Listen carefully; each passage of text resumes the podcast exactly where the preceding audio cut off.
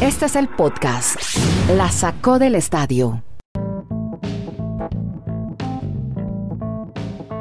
Hey, ¿cómo les va? Bienvenidos a este podcast. ¿Llegamos a qué episodio, Marulanda? 775. Es un podcast en el que hablamos de deportes americanos, ligas americanas para América Latina, vía streaming desde Chile, Colombia, Estados Unidos, con Kenny Garay, Dani Marulanda. Les habla Andrés Nieto Molina y vamos a hablar hoy, en este episodio, le ponemos hashtag a estas marcas, marcas deportivas que son tendencia hoy en el mundo, son virales. Los Yankees siguen siendo tendencia y los Mets, los dos equipos de Nueva York, Jared Downs, los Warriors y su fiesta de celebración. También hablaremos un poco de la Champions League del presidente de México que ha felicitado a propósito de los Warriors a uno de sus jugadores mexicano, primer mexicano que gana campeonato de la NBA, lo mismo que Magic evaluando las opciones para el draft, que ya se nos viene el draft de la NBA, será este próximo jueves, lo venía anunciando Kenny Garay en su transmisión de ESPN de la final de la Copa Stanley, la final entre Tampa y Colorado, que ayer se ha medio ya nivelado hacia el lado de los campeones y de eso vamos a empezar hablando. Que nos cuente historias sobre la final del hockey americano, Kenny Garay. Hola Kenny, en Bristol, Connecticut, ¿cómo te va? ¿Cómo le va, don Andrés? Un abrazo. Desde Alaska hasta la Patagonia, desde Arica hasta Punta Arenas. Sabe que con ustedes me está pasando lo mismo que nos pasaba a ustedes y a mí Ajá, cuando trabajábamos con Que en paz descanse Norberto Longo. claro. El podcast es bueno, el programa es bueno, pero lo mejor es la previa y el post. Y el poste, sí, sí. No, pero- no, no, las anécdotas, los comentarios, las historias, eso es una Ah, maravilla. Sí, Bendito sí, sea que Dios. hay cosas impublicables. que No, ¿y para qué? Si- esa nos la llevamos a, Y a la tumba. Y que no tienen mucho soporte, ¿no? Pues hombre, yo le conté el soporte. Ahora, Madulanda, Madulanda definitivamente es un pollito, es casi casi un niño de leche al lado de No, nosotros. no, así hay que, A hay ver. que, que contarle cosas del pasado, muchas cosas, hay que irlo actualizando. Bueno, pero por eso es que cuando, por eso es que cuando me junto con Pájaro, hablamos del alemán Moncada y de todos esos jugadores de la época. Bueno, Claro. Bueno, cuente pues del Tampa, hombre, que parece que ya en su casa, como que la cosa se va a igualar, se puede nivelar. ¿Usted cómo la ve? oye Andrés, yo nadie se imaginó, primero que todo, que gane el campeón defensor en casa, Sí, dos veces campeón de manera consecutiva es normal. normal. Pero por la manera como venía jugando la avalancha, porque eso es lo que es literalmente una avalancha, Claro. que se viene con todo, que anota, que eh, no le permite jugar al equipo contrario y después de haberle ganado 7 a 0 el fin de semana, ayer hacía un, un, eh, un chiste en el chat durante la transmisión de Dani Matulanda, decía, Garay no quería narrar 7 y terminó narrando 8, más que el fin de semana. Le tocó más. Es verdad, eh, nadie, ni el más optimista, se imaginaba, optimista de los fanáticos del Tampa Bay Lightning, se imaginaba que iban a ganar de manera tan contundente.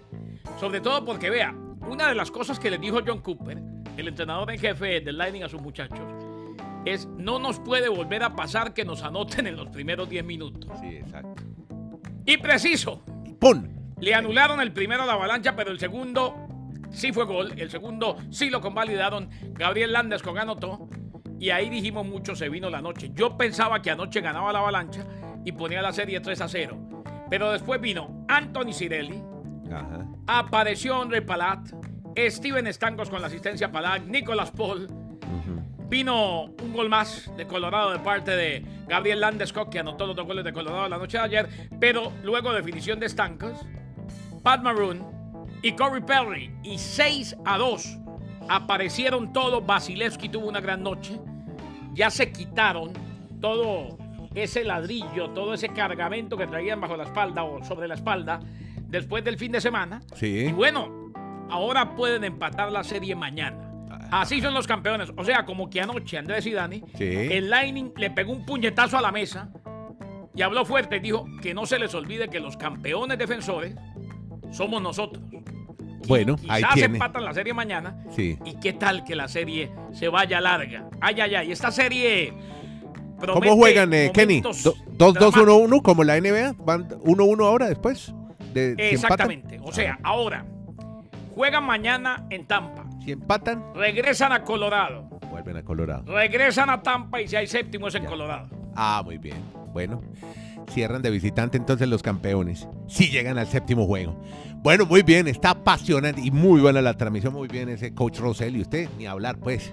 Qué buena Oiga, transmisión. yo no, están- yo no veo Ah, cómo le puedan ganar Andy y, y Sí. Dani a la avalancha de Colorado cuatro juegos. No veo.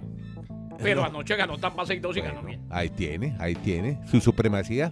Puso a valer su historia como campeón, reciente campeón dos veces, como usted lo menciona. Bueno, del hockey nos vamos ahora al béisbol, que hay muchas historias y siguen saliendo más historias de béisbol, pero desde Nueva York con Dani Marulanda y esta vez los Bulos. Increíble, Dani ya lleva como varios capítulos, episodios abriendo con los Yankees de Nueva York. Más historias alrededor de este gran equipo de grandes ligas. Hola Dani, en el Retiro Colombia, ¿cómo estás? Claro, señores, abrazos para todos. Es que hay que estar con el equipo de Bronx, con los Yankees, porque siguiendo la misma tónica de Garay, hoy son una avalancha. Los Yankees están arrasando con todos los equipos. Bien. El primer, la primera franquicia de grandes ligas esta temporada que llega a 50 triunfos. Qué y apenas estamos Mm, en, no hemos llegado a los 70 partidos en cada, sí, no hemos llegado a los 70 partidos Sí. de cada franquicia. Pero aquí también voy a recordar, ya que mencionaron por allí a Santiago Pájaro, Ajá. él siempre ha dicho una frase que es muy verídica, que la MLB es la única competencia donde un equipo hasta con 80 derrotas puede ganar la Serie Mundial. O sea, puede que ahora los Yankees estén arrasando con todos, pero hay que recordar que en octubre hay playoffs. Bueno, a ver si pero usted no me deja... la gente de los Yankees está están saliendo, venga, pe- Sí. se abre una tapa de alcantarilla en cualquier esquina de Nueva York y están saliendo Yankees por todas partes. Es- Allá sí que sí que hay ratas, sí que hay ratas en esos en ese ay, María, sí, Uy, Sí, ustedes no han visto las ratas noruegas de Nueva York. Eso, pa- eso parecen son- San Bernardo. Sí, sí, sí. Y si usted toma el metro para, el otro, para la otra ruta, para Queens, para Chill Stadium, pues los Mets también están felices. Claro. Si de una vez pues empatamos la historia, porque los Mets son el equipo en la Liga Nacional que más blanqueadas han propinado esta temporada. 11, con la que lamentablemente le propinaron ayer a los Marlins. 6 carreras a cero. Y para que se emocionen más sus fans, hoy empieza el trabajo de rehabilitación Mars Scherzer, que es una de las, sus figuras de la rotación. O sea, es que los Mets ni siquiera tienen a una de sus principales cartas en el picheo de los lanzadores y apenas empieza hoy a hacer trabajos, hoy le van a permitir hacer 70 lanzamientos y se espera que en unos dos semanas vuelva a estar habilitado para jugar con los Mets de Nueva York, o sea que hay también por toda parte de Nueva York los que no son tantos fanáticos como los Yankees, pero sí los de mucho corazón y cariño de los Mets también están muy felices por esta época en el verano con sus equipos. Pero volviendo un poco a lo que le quería preguntar, no sé si lo recuerda, ¿cómo llegaron los Bravos de Atlanta a ser campeones de la Serie Mundial? Un poco así, ¿no? Llegaron a los trompicones, ¿eh? Llegaron sin ser favoritos. o sea, Exacto. y sin... eh, Fueron sorprendiendo dos veces campeones de Serie Mundial, llegando como comodines en la época en que Sí. era un solo comodín. Exacto. Bueno, Exacto. ahí tiene. Sí, así es. Bueno, y hablemos de peloteros colombianos, de un sanandresano además, de Jeter Downs, por eso ese nombre, pero es colombiano como el que más, 23 años nomás. Y a ver, alborote la parroquia, Dani, con este pelotero.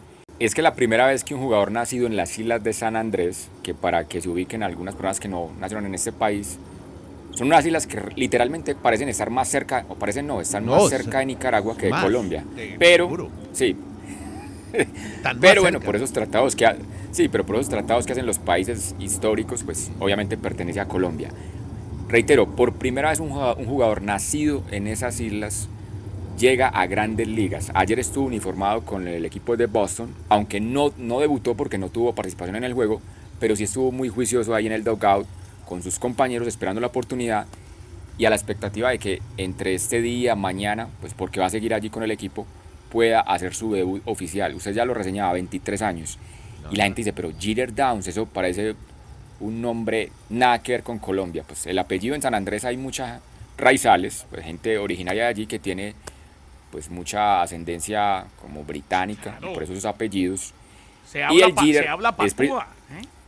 ¿eh? Exactamente. Y el Jeter es porque como nació en el 98 y en esa época estaba Derek Jeter Sí. en todo su apogeo con Ah, los Yankees mira. de Nueva York, pues a la pareja No. de esposos o su papá y su mamá, pues les pareció muy interesante poner a su hijo Jeter, él ya contó esa anécdota y por eso se llama así, Jeter Downs, y espera ser el colombiano número 29 en tener actividad en un partido o en un juego de béisbol de las grandes ligas. Es que en San Andrés la mayoría de los nativos tienen apellidos eh, británicos. Claro, La- porque la gran mayoría, y se, reitero, se habla patúa, inclusive por mucho, y a, a Nieto le tocó esta época, a Dani tal vez no, por mucho tiempo los mejores basquetbolistas de Colombia venían de allá y eran nombres que Sí. se confundían fácilmente cuando sonaban con estadounidenses. Es que es un mezcla- una mezcla cruce porque llegaban eh, eh, conquistadores británicos, venían africanos, eh, en fin, una mezcla bien interesante de todo tipo de razas, de cultura y de lengua.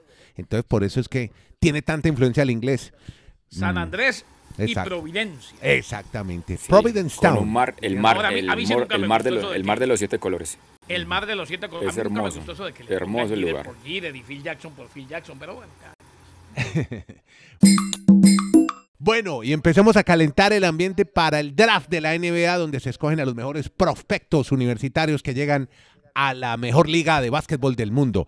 Y ya el equipo de Orlando empieza a analizar opciones, Kenny. Es el próximo jueves, Andrés. eh, recordemos que la temporada del baloncesto universitario terminó hace tres meses aproximadamente Ajá. y ahora nos vamos para el draft a ver quién se queda con quién. Correcto. De los principales candidatos, bueno, está Javarius Smith de Auburn, que estuvo en un entrenamiento precisamente para Orlando. El Magic de Orlando tiene la primera selección. Ajá. Está Chet Holmgren de Gonzaga, que también se reunió con el Magic de Orlando. Y Paolo Banchero, ojo con Paolo Banchero, Ajá. jugadorazo. Ha Ya. venido entrenándose con Mike Miller, el otro de guardia Sí. del Orlando Magic. Garay, Sin embargo, eh, es, el que tiene, es el que tiene una idea a Patrick Mahomes, que lo confundió un periodista, Sí. es él, Ah, ¿cierto? sí. Claro. exactamente, en el Gran Premio de Miami, ¿cierto?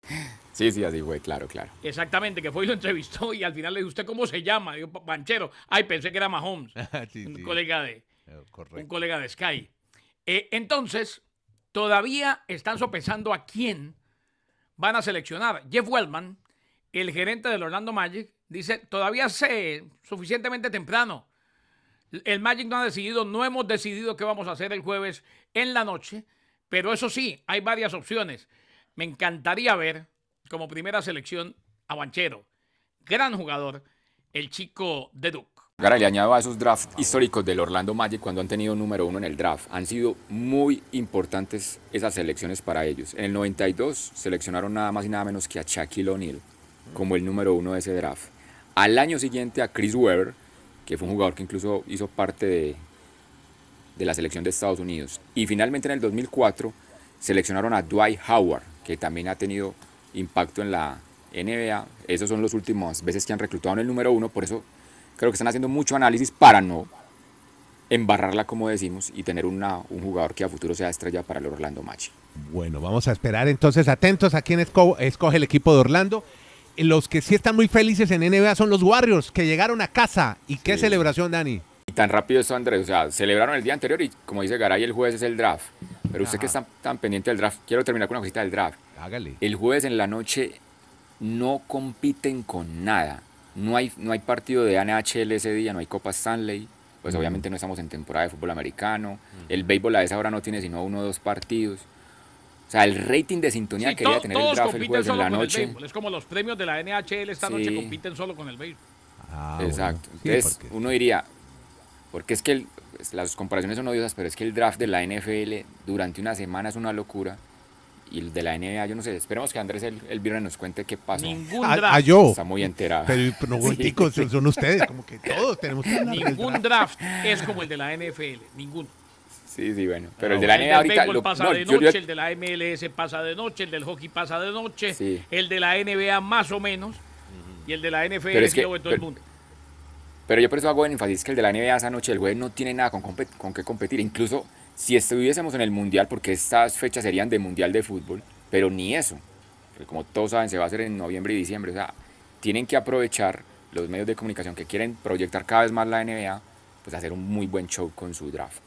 Dicho eso, lo de los Warriors, pues sí, una celebración en San Francisco, en Oakland, calles abarrotadas, ví- vítores para Curry, para Clay Thompson, por allá Clay Thompson en, un- en unas lanchas ahí en la bahía, se le escapa la gorra, pero, pero no, no sé si hay como anécdotas así interesantes, pero No. simplemente pues ya aparecen las casas de apuestas, Andrés, Sí. diciendo hoy Hoy. quiénes son los favoritos para llegar a la final de la NBA del próximo año. ¿Y quiénes están? Pues habitu- habitualmente los actuales, pues, los actuales finalistas tienen muchas opciones. Entonces, el número uno en casas de apuestas es Warriors, Warriors. Como, repe- como repitente de la NBA. Pero el máximo favorito en el este no son los Celtics, Si no, son los Nets. Nets, Los. Nets Nets de. Brooklyn. Sí, señor. ¿Qué tal? Son el máximo favorito. Después aparecen los Celtics. En un cuarto lugar ya vemos a los Bucks de Milwaukee con Giannis. Más abajo, en el quinto lugar aparecen los Suns con Chris Paul, con Booker. Más abajito los Clippers. Y me sorprende que hemos dicho seis equipos y Garay, el Miami Heat, no aparece por ningún lado. Miami Heat nunca aparece y al final calla todo el mundo. Sí, exactamente. Pero Bueno, bueno, eso, venga. eso es lo que dicen los apostadores. Oiga, an- antes, de, antes de seguir con... Le dejo una inquietud a Dani Madulanda y a Nieto, Sí. que son los que saben de tenis y de golf para las próximas. Nos tienen que contar a todos los que estamos aquí en la Sacado del Estadio Podcast, oyentes, productores, animadores y demás, eh, ¿cómo es eso? ¿La ATP va a permitir a los entrenadores dirigir a sus jugadores? Sí. Y simplemente dije, le voy a preguntar a mis compañeros. Es que, eh, es que en torneos WTATP Es que está ellos- prohibido, o sea, se hacen señales, se Ellos hablan, se miran, pero no se pueden dar exacto. indicaciones. Les digo hablar rapidito cuáles serían las dos, tres reglas sí, que sí. están aquí. Ah, dale, dale, buenísimo. Sí, A ver. claro. Los entrenadores deben estar sentados en los asientos designados, claro. Un, un el box coaching en la verbal tribuna. y no verbal Ajá. solamente está permitido si no interrumpe el juego ni crea molestia durante el partido. Ya. El coaching verbal está permitido solamente cuando el jugador se encuentra en el mismo lado de la pista. Ah, bien, El coaching no verbal, señales con la mano, está permitido en cualquier momento. perfecto. Al otro lado puede El ser. coaching verbal puede consistir en palabras y o frases cortas. No se permiten conversaciones. Claro. Los entrenadores no ¿Quién deben controla a los eso? cuando este abandona la cancha por cualquier motivo. Sí. Sanciones y multas serán de aplicación por el abuso o mal empleo de condiciones previas. Esto rige desde el 11 de julio. Bueno, qué interesante. Buen dato ese de Varela a través de su red social.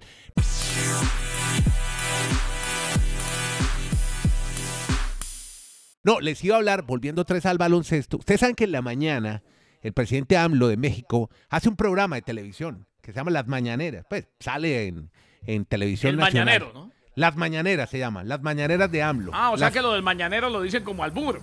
Exacto, Las Mañaneras Ah, se llaman. Así Ya, se ya. llama el programa. Eso lo, pensa- eso lo pensaba hacer su amigo Rodolfo también. Rodolfo, conversar con los periodistas y decir, bueno, así entiendo por qué los mexicanos dicen, estoy aquí en el mañanero. Claro, es una especie de, es una especie de burla a las mañaneras de AMLO. Claro, el tipo se Claro, instala claro. como un presentador de televisión y habla y conversa, y los periodistas le preguntan y echa chistes, se pone bravo. Ay, Ayer AMLO que habla más que un recién atracado. yo. Exactamente. Ayer conversando, habló primero, bueno, habló del presidente electo de Colombia, Gustavo Petro, y puso una cumbia, estaba feliz con la victoria de Petro, pero también mencionó a un deportista mexicano, Kenny. ¿De Y quién la- se y trata? puso- Y la pollera colorada, fue la pollera colorada.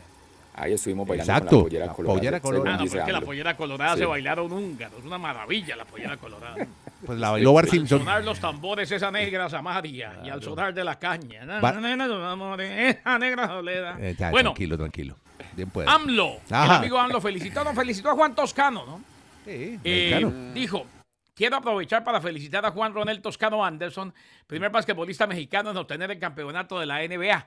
Un discurso populista. ¿Sabe qué deporte sí le gusta a AMLO muchísimo? ¿El fútbol o no? No, no, no, no. El no, béisbol, no, el béisbol, el béisbol. fútbol. béisbol, Pelotero. Fanático del béisbol. Ah, béisbol. Amante del béisbol, se lo sabe todo, ¿yo? Tomateros de Culiacán, ¿de qué equipo es? No sé, es que acuérdese que la gen- acuérdese que en México hay dos ligas. Tomateros de Culiacán es en la Liga del Pacífico, aunque creo que ahora unificaron eso. Pero a él le encanta el béisbol de grandes ligas. Eh, hay varias gente que uno no se imagina y es beisbolera, beisbolera. ¿Sabe quién, por ejemplo? ¿Quién? El técnico del Mallorca, el Vasco Aguirre. ¿eh? No me diga. Amante a muerte del béisbol. Podcast La Sacó del Estadio. En Twitter, arroba La Sacó Podcast.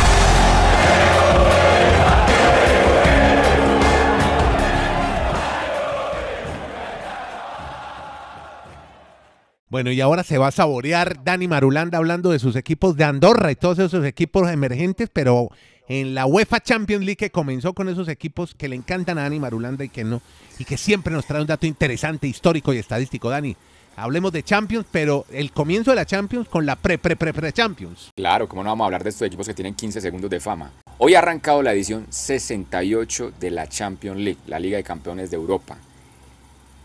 La Fiorita, el actual campeón de San Marino, enfrentó al Inter de Escaldes, el campeón de Andorra. No. Son partidos únicos, o sea, el que gana el partido sigue y el que pierde despachado.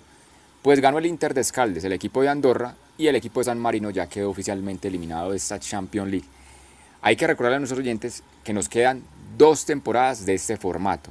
El habitual de todas estas rondas previas durante julio hasta el mes de agosto. En septiembre arranca la Champions League de fase de grupos donde juegan seis partidos y obviamente febrero, marzo, abril del año entrante pues la serie de octavos, cuartos, semifinal y la final que este año va a ser en Estambul, en la capital de Turquía. Pero dentro de dos años ese formato cambia. Ya no se van a tener, recordemos, las fases de grupos de seis donde se juegan seis partidos, sino que se van a jugar ocho. Y a la postre se está pensando por parte de UEFA jugar en una semana un Final Four, donde jueguen semifinales a un único partido y los dos ganadores de la semifinal en la misma semana pues jueguen una gran final. Eso sería a partir del año 2025. Pero el calendario de esta, de esta edición 2022-2023 sí va a estar muy, muy complejo de, llevar para muchos jugadores en octubre y en noviembre. Entre octubre y la primera semana de noviembre, en cinco semanas van a jugar cuatro fechas de esa fase de grupos de la Liga de Campeones para poder descansar, porque ustedes saben que el Mundial de Fútbol arranca el 21 de noviembre y todas las competencias tendrán que terminar de dos semanas antes para que los jugadores estén listos con sus selecciones a Qatar. Vaya más bien a oír el podcast conversando con Marocco, Corazón Leopardo. Váyase a oírlo más bien. ¿Ah, que de que verdad? Sí, sí, sí. Entonces vaya. Ah, no, yo, yo me voy con Marocco. Bueno, eso, más bien para que se tranquilice. Gracias, Kenny Garay en Bristol. Marocco con me Dani pone a Marula- analizar bien el coco. con Dani Marulanda en el Retiro Colombia, Nieto Molina de Santiago de Chile. Hacemos este podcast diario, streaming. Gracias por oírlo, compartirlo. Se llama La Sacó del Stadium. Gracias.